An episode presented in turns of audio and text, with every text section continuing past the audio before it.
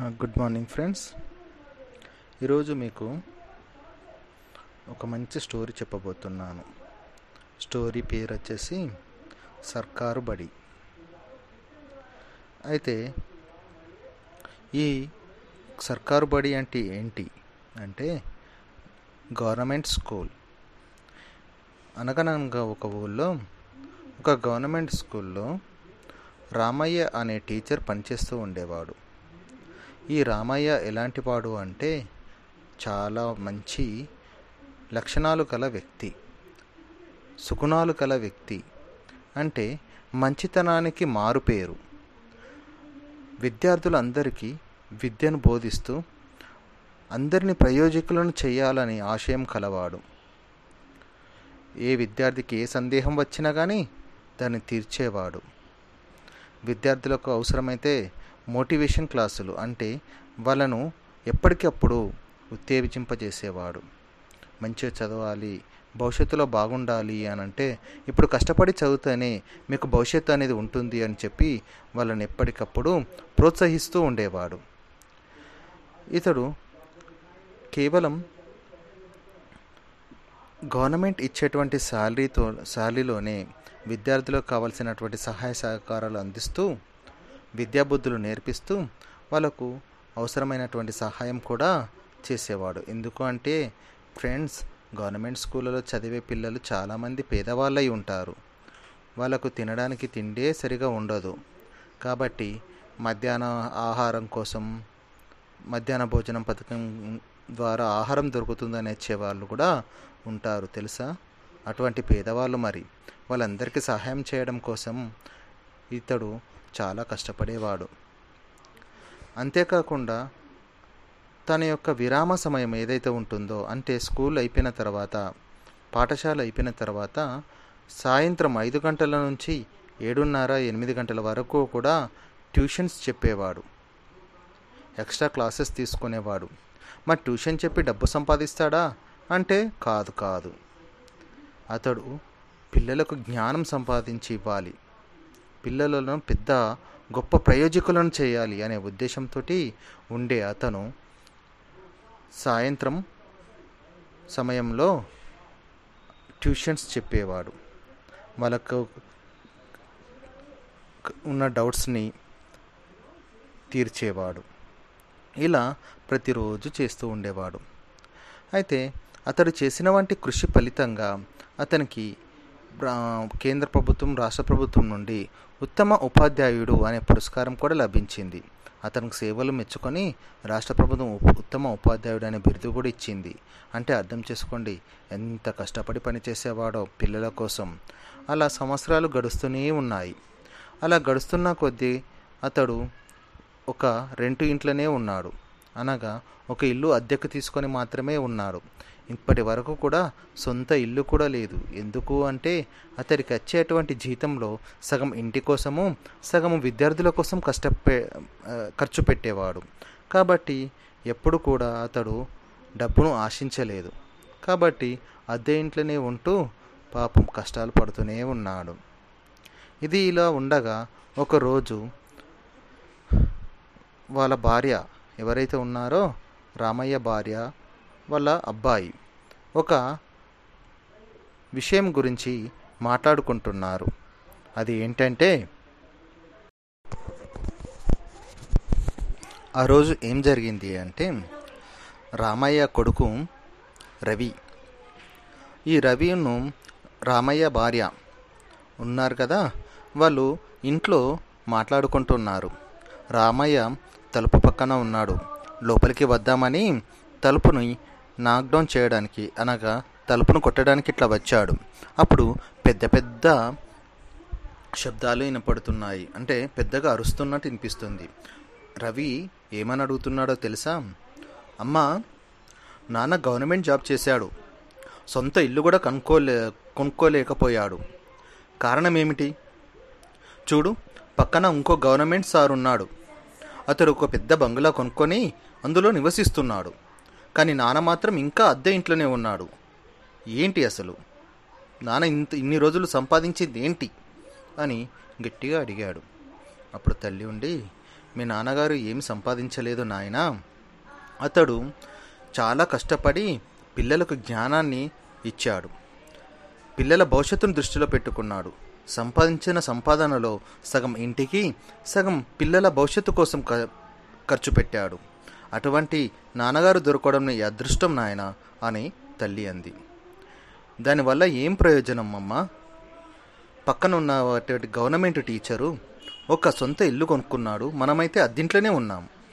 ఇది ఎంత దారుణం? అటుపక్కన చూడు ఒక ట్యూషన్స్ నడిపే అతను.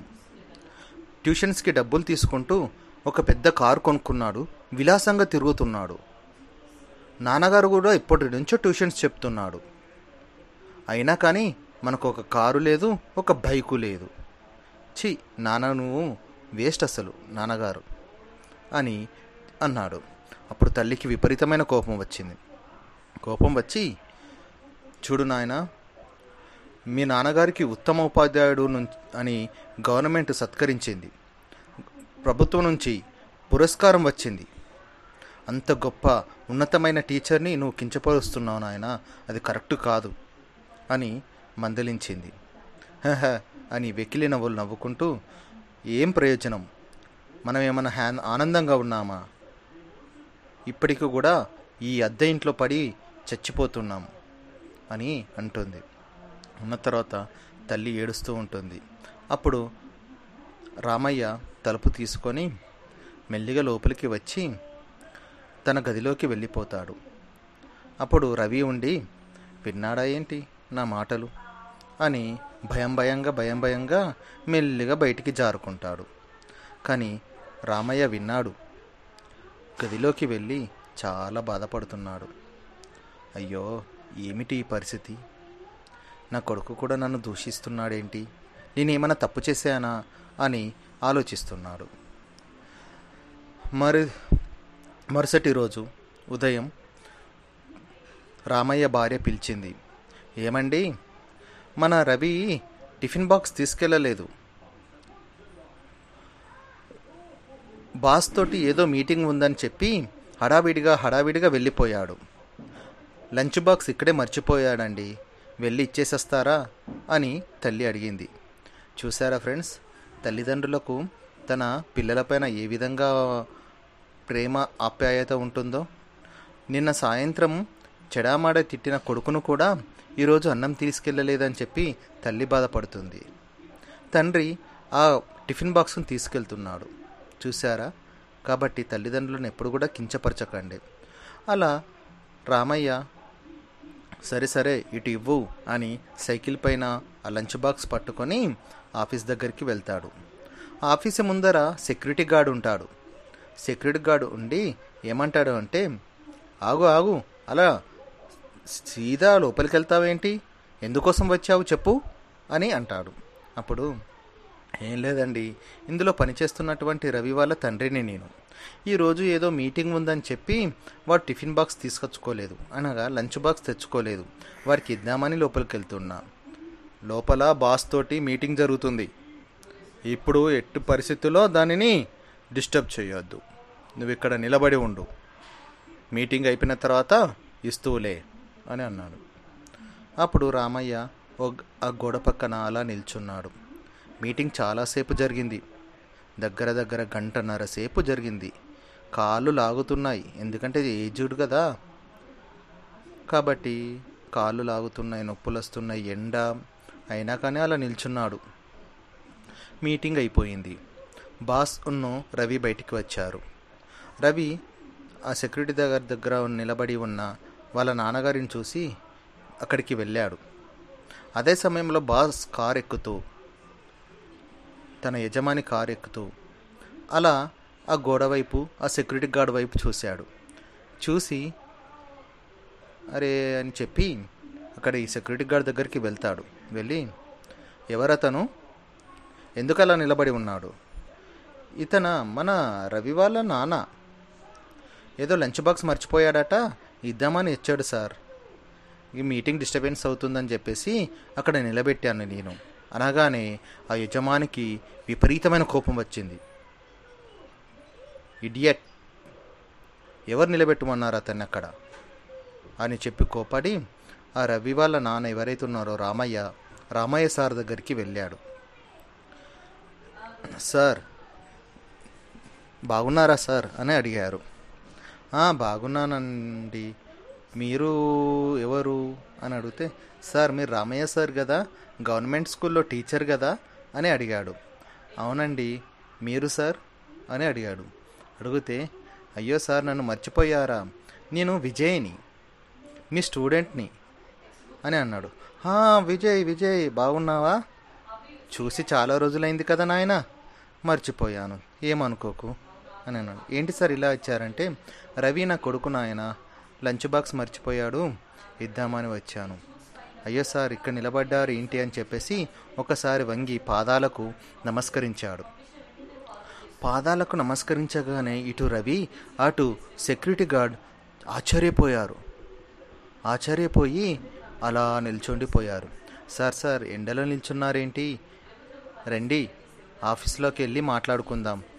మిమ్మల్ని నిలబెట్టినందుకు క్షమించండి అని అంటాడు.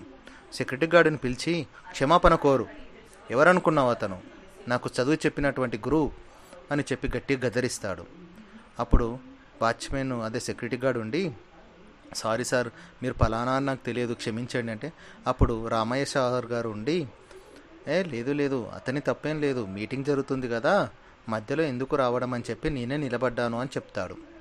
చెప్పిన తర్వాత రామయ్య సార్ గారిని లోపలికి తీసుకెళ్ళి సార్ కూర్చోండి సార్ నా ఆ చైర్లో కూర్చోండి అని తన చైర్ను చూపిస్తాడు. అయ్యో సార్ అయ్యో అయ్యో విజయ్ అది నీ చైర్ ఎండి చైర్. అందులో నేను కూర్చోగలనా? నేను కూర్చోను అంటే సార్ మీరు చదువు చెప్పకపోతే ఆ రోజు నన్ను ఆదరించకపోతే మీరు ఈ చైర్ ఉండేదే కాదు ఈ సంస్థనే ఉండేది కాదు. మీరు ఆ రోజు నన్ను ఆదరించడం వల్ల ఇప్పుడు నేను ఒక సంస్థకు యజమానినయ్యాను.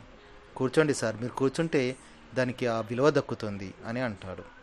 సరే అని లేపి కూర్చుంటాడు. అక్కడ ఉన్న రవికి మరియు సెక్యూరిటీ గార్డుకి చెప్తాడు.